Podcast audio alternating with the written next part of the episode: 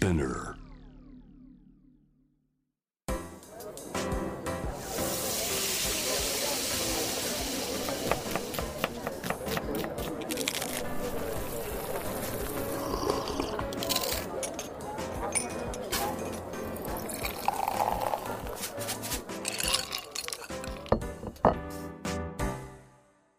アジナ副音声Voice of Food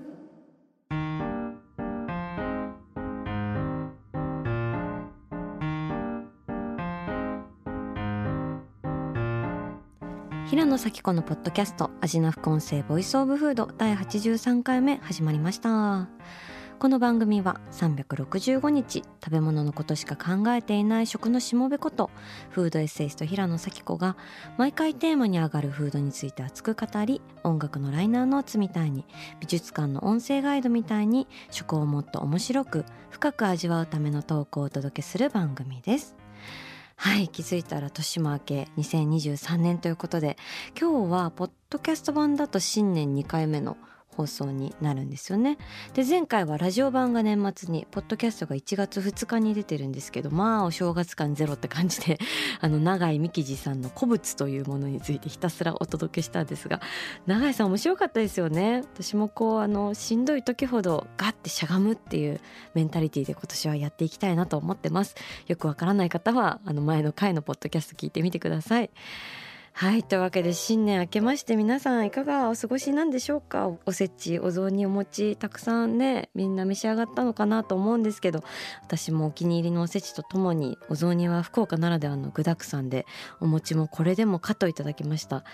あの私親戚の子供にこのお餅食べたいって私を指して言われたことがあるんですけど、まあ、ほぼ共食いな感じで、はい、今年もやっていきたいなと思ってるんですがあの新年に必ず飲みたいなと思うものが私ありまして毎年年末のうちに買っておくんですけどそれがポール・ジローのスパークリンググレープジュースっていうやつなんですけどこれあのレストランで最初のお飲み物とかで何になさいますかっていう時にあノンアルコールでお願いしますって言うとこうスパークリングワインみたいなジュースをね。おすすめされること結構あるんですけどその流れであのカンテサンスっていうレストラン私大好きなフレンチのお店なんですけどで出会いました。でこのジュースやたらうまくてですねあのポール・ジローっていうコニャックの生産者さんが出されてるあのジュースなんですけどそのポール・ジローは機械に頼らずに全ての工程を手作業にこだわって伝統的な製法を守る生産者ということで、まあ、名品と言われていらっしゃるんですがそのポール・ジローのコニャックを作るブドウをそのまま絞って仕上げたフレッシュグレープフルーツジュースなんですよねっていうことでもう本当になんか香り高くてでしかもなんか甘すぎなくて後味が炭酸もあってさらっとしててでももちろんブドウのね香料なんて使ってないわけでこうギュッと濃縮されたフレッシュな果実味だけをごくごく飲めるっていうね本当にこんなの気持ちよくないわけがないっていう感じで私はなんか毎年縁起がいいなと思ってあの年の初めに飲んでるんですけどあのネットでもね普通に買えますんでぜひ気になる方見てみてください。あの1本2,000円もしないのでまああの自家用だとちょっとこういう特別な時じゃないと高いなって感じなんですけどまあ、逆にちょっとしたギフトでね2,000円以下みたいな感じでいいんじゃないかなっていうなんか突然のギフト案内みたいな感じになっておりますけれどもはいというわけであの新年のねポワポワした気分の中あのやりたいことはただ一つだよというわけであの去年の振り返りですよ。はい今日はその去年の振り返りをやりたいなと思ってここに来ております。本当にねあれも素晴らしくてこれも素敵だったけど気づいたら全部が遠い過去という感じでねどんどん今が迫ってきて今に追いつくのに必死でもう過去の経験をもっとちゃんと整理して思い出の箱にきれいに収納できたらいいのになみたいなことばかりなんですけどあの、まあ、過去をしっかり振り返ることで未来に食べたいものもくっきり見えてきますから、まあ、今年もたくさん美味しいものに巡り合えますようにという願いを込めて2022年に美味しかったものをいろいろと振り返っていきたいなと思いますで今回あのアジナフレンズにも去年一番美味しかった食べ物の話募集をいたしましてたくさんのご応募ありがとうございました。なので今回ちょっと2回に分けまして前半は私の MVF2022 モーストバリアブルフード2022をやりたいなと一番美味しかった食べ物の話ですね。で後半はアジナフレンズの MVF2022 年一番美味しかった食べ物の話やっていきたいなと思ってます。はいということでまずはクッキー缶部門「狭」っていうね。この細分化の状態でやったら一生終わらないなっていう感じなんですけどまあちょっとクッキー缶ねいろいろ熱いあの市場になっておりますし、まあ、お菓子界の中でも競合ひしめく死のグループみたいなとこ ありますけどまあ大体ね自分好みのクッキー缶とかっていうのは決まっていてまあ私缶じゃないんですけどあのフードムードっていう国立のねお菓子屋さんのクッキーセットが大好きで、まあ、特に青のりとカシューナッツのクラッカーっていうこれはもはやクッキーでもないっていうクッキー缶の話をし始めたのにクッキーでも缶でもないっていう あのとんないい加減なんですけどとにかくそのクラッカーが私大好きで、まあ、ものすごく素朴なんですけどこう食べ飽きない止まらないって美味しさで、まあ、本当にねじゃがりこもかっぱえびせんもこんなお菓子に実はなりたかったんじゃないかっていう味なんですよね。ということでまあフードムードはそういう意味で私のパーマネントコレクションなんですけど今日はあの MVF の話をですね今年初めて出会って感動したクッキー缶の話をしたいなと思います、えー、発表します、えー、今年出会って感動したクッキー缶 MVF クッキー缶は大阪のパティスリーエキュのパートはタルトです。ウェイ。これね私があのインスタグラムで12月頃にやや騒いでいたのですがはいあの出会ったの12月でもうその瞬間に2022年最後に私の心のど真ん中に躍り出たクッキー缶ですね。えお店はですね大阪の堺筋本町というところにあるんですけどなんか新しくできたビルの4階で全然大きな商業ビルとかじゃなくてこう街中の綺麗な小さなビルなんですけどで階段をカンカンカンって登ってあのお店にたどり着きますとねね。あの一目でわかります。これは普通の店じゃないっていう。もうまず決して大きくはない空間にカウンターがありましてそこにねアート作品のようにこうポツポツポツってこう美しい歌詞が並んでます。でその先に工房があるんですがこれも決して大きくはない。もう一人あるいは数人で働くことしか想定されていないささやかな工房で。でしかもその先にこう窓があって光がわーって差してるんですけどそこに1台のテーブルがありましてあの私が伺った時はですねそのテーブルでオーナーパティシエの方があの中村村忠さんっておっしゃるんですけれどもその方がですね光さつ工房の窓際でお茶を飲まれてました。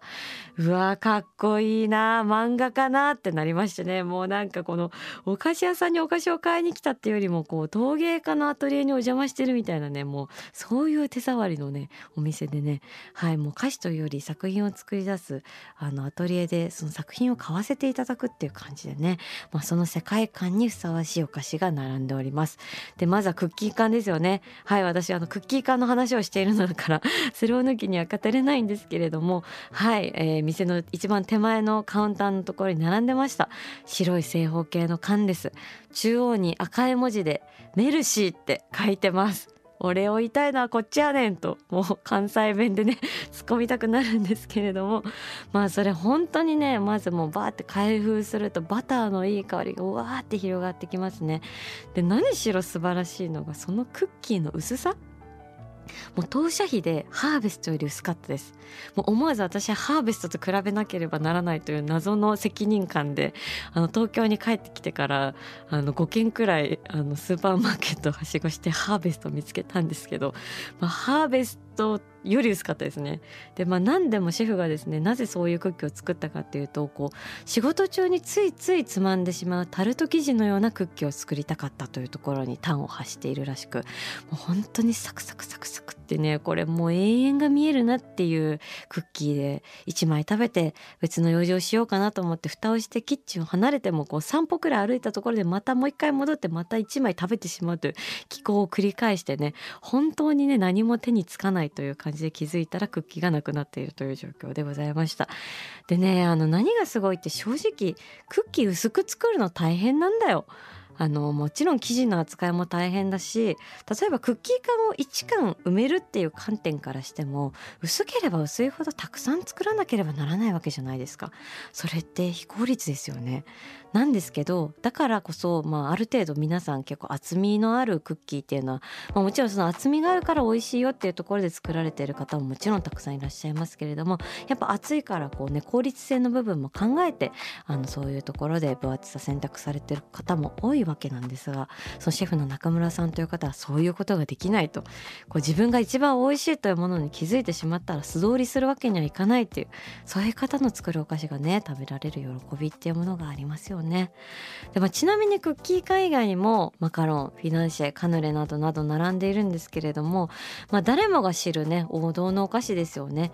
ただ王道ではありつつもその歌詞の本文とは何たるかを考え抜いてその全ての工程に美味しさをこう滑り込ませていくっていう風に作り上げるとねこうありふれたはずの歌詞はどこにもない特別に姿を変えてこう知った気になっていてね油断しているような私のような愚か者をね嵐のごとくなぎ倒していくんですよね。もうなぎ倒される幸せですよ。本当にダックワーズは雲みたいな食感だったしマカロンは香り爆発でまあ聞いたところねマカロンで一番大切なものは見た目でも味の組み合わせでもないとおっしゃっておりましてじゃあ何なんですかってところなんですけど一番大事なのはアーモンドの香りですと。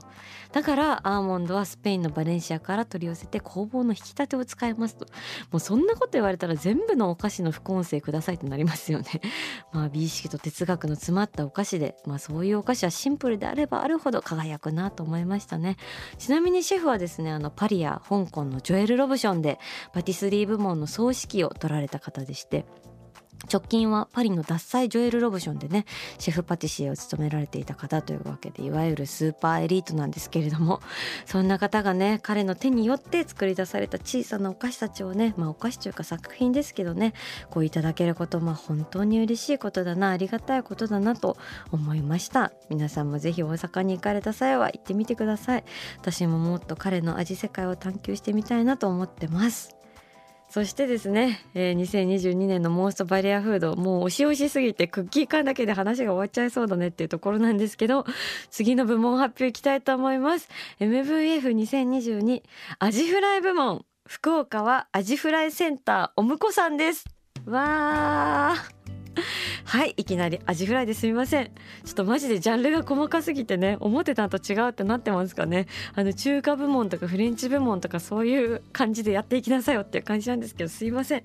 やこれどうしてもね伝えたかった。ちょっと感動しすぎちゃいまして私アジフライで感動したの初めてかなって思いました。まあいろいろアジフライもね茶色でこうバキバキっていう感じのやつからおしゃれな居酒屋さんのこう半生で分厚いみたいなやつからまあいろいろありますけれどもまああらゆるアジフライ experience を追い越してぶっちぎっていくっていうのが、えー、アジフライセンターおむこさんでしたね。あのアジフライセンターおむこさん福岡にありますけれどもあのランチは定食でいただけるんですがこう最初味噌汁とか小鉢とか来てねこうだいぶ場が温まってまいりましたっていうところで満を持してのアジフライ登場でね色が薄いんですよね。もう本当に色白のアジフライさんでございます、まあ、多分低温で揚げてるのか、まあ、高温と低温の油を多分使い分けて全然茶色くないんですよね。でパン粉が細かくてねでかぶりついてみるともうふわふわ感。これすごいよ。もうわふわふわふって湯気とともにねふわふわで香りの良さ全開で油臭さとか生臭さとか一切ない。もう嫌なところゼロ。でなんじゃこりゃってなるんですけれども何でもこう主に長崎県産の油の乗ったアジをほぼ毎日仕入れて一本一本きれいに丁寧に下処理して開いてでオーダー入ってからパン粉つけてフライにされているという。味油ももちろん古くないですよ。でももうそのままね本当にもうなんだろうまずくなることを絶対にしないっていう厳しさみたいなものを感じますよね。でその結果味の美味しさっていうものが存分に発揮されたスペシャルなアジフライになっているというねなんかアジフライでここまでいけるんだなっていうアジフライの山も登りきるととんでもない見晴らしなんだなっていう感動で平野は震えましたね。でまあアジフライが良ければやっぱ脇役たちも当然素晴らしくてもうタルタルソース添えられてんですけどねあいつもやばいねあれ本当にねなんかちゃんと卵の味がする自家製でこうなんか卵を潰す感じのこうあえて粗くしたそのいびつさみたいなものも生きていてまたそれが食感にリズムを与えてくれてね。でもお味噌汁も小鉢もご飯も全て美味しいんですよ。もう何でもお店のねあの大将は日本料理のご出身でいらっしゃるとのことでそれで最後アジフライ行ったかって、まあ、最後か分かんないんですけれども アジフライを突き詰めたかっていうところでまあいいもの見せていただいたなって思いました。ちなみにすでにおもこさん人気店で私が行った時11時半オープンで11時には並んだんですけどギリ1巡目で入れたかなって感じだったのであのぜひともあの早めのアップをというか 早い段階から並んでいただいてあの挑んでいただきたいなと思いました。じゃあもう一個行かせていただきますね。次、えー、カフェ部門。はい今年の MVF2022 カフェ部門はですね石川県小松のティートンさんです。わあ。こちらはあのフェートンっていう世界中からお客様が訪れる唯一無二のセレクトショップであのブルータスの表紙とかにもなっていたのを見たことがありますけれどもそちらのフェートンさんが始められたティールームでティートンというねお店なんですがあの我らが紅茶の大西がティーを監修されておりましてでスイーツはね以前ケーキ会にも来てくれたパティシエの鶴見さんが監修されてましてまああの味な副音声リスナー的には must go な destination なわけなんですけれどもどもで私今年がね初めてのティートンで初ティートンということだったんですけどまあ非常に良質な喫茶体験というものが訪れましたね。あのいただいたのはローズを軸にしたパフェと温かな紅茶。いやこれがなぜか紅茶の茶葉の名前をメモっていないという痛恨のミスなんですけれどもまあパフェと紅茶なわけですよね。それがねでもティートンのこの温室のような美しい空間に差し込んでくる光と相まってまずグラスに注がれたホットの紅茶がこう光り輝きましてねこうふわーってもうまずそのホットの紅茶をね足つきのグラス、まあ、透明なわけじゃないですか。そこに注いでいくっていうのがまあすでにおかしいんですけれどもそれが光にあの輝いて聖杯みたいな感じになりまして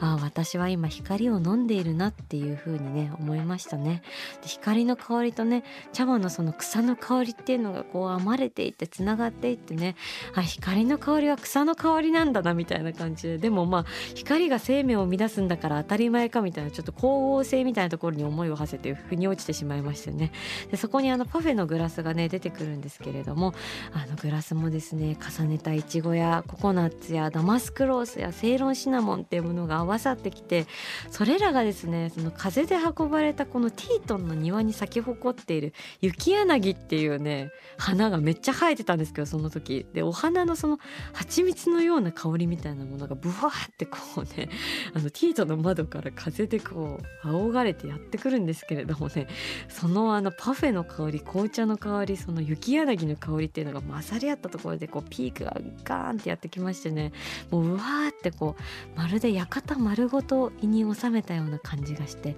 これがティートンの味かってなりましたね。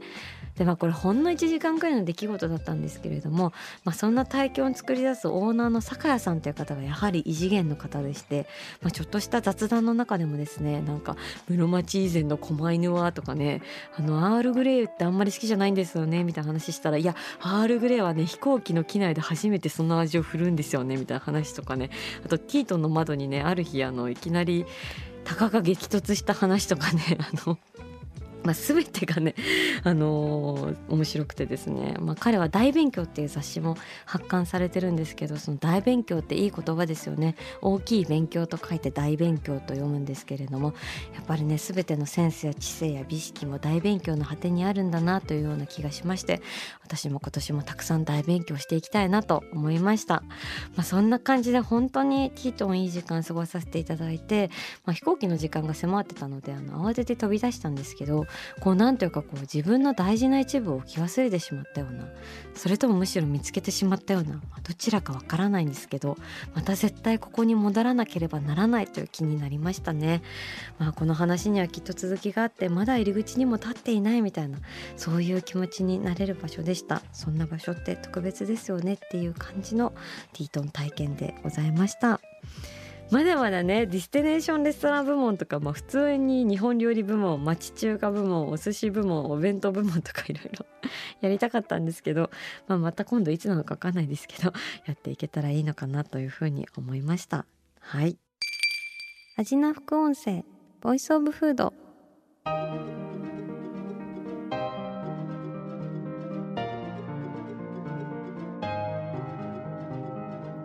はいというわけで今回は去年であったモンストバリアフード2022というわけで紹介してきましたがはい紹介しきれずに全然終わってしまいましたがまたねこの話はいろいろやっていきたいなと改めてやっていきたいなと思っております。はい最後になりますけれどもちょっと今日お知らせあります。いいでしょうか？個人的にはめでたいお知らせでございます。あの私がやっております菓子ブランドノーレーズンサンドイッチはですね今年の1月初のコラボレーションということでトラヤアンスタンドさんのアンペーストを使用した新春あんバターサンド1月限定で発売されます。イエイ！いやトライアンスタンドさんとねいつかコラボレーションしてみたいなと思っていたんですけれどもまさかのあの素晴らしく美味しいあんペーストという商品があるんですけれどもそちらを使ってあんペーストとバタークリームが出会ったえあんとバターの多分夢というコンセプトでですね1月14日にはトライアンスタンドさんの北青山店にて初売りっていう形でやらせていただくんですけれども15日からは、えー、オンラインでノーレーズンサンドイッチショップで購入できるっていう形になっていくのでもう本当にねあんとバターの多分夢なんですよやっぱりもうあんとバタークリームが口の中で溶け合えば当然夢見心地の味わいが訪れるわけで本当に年の始まりにふさわしいね晴れやかで特別な歌詞になったかなと思いますので是非皆さん楽しんでいただけたら嬉しいなと思っております。はい。そして番組では今年も引き続き皆さんの好きな食べ物のメッセージを募集しています。メッセージを紹介させていただいた方には番組オリジナルステッカーをプレゼントします。メッセージはアシナフコンセのインスタグラムをチェックして送ってください。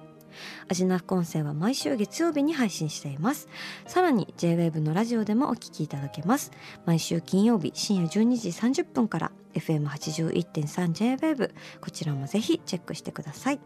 平野咲子が届ける味の副音声ボイスオブフード。次回も食べ物への愛を声にしてお届けしていきます。あお腹すいた。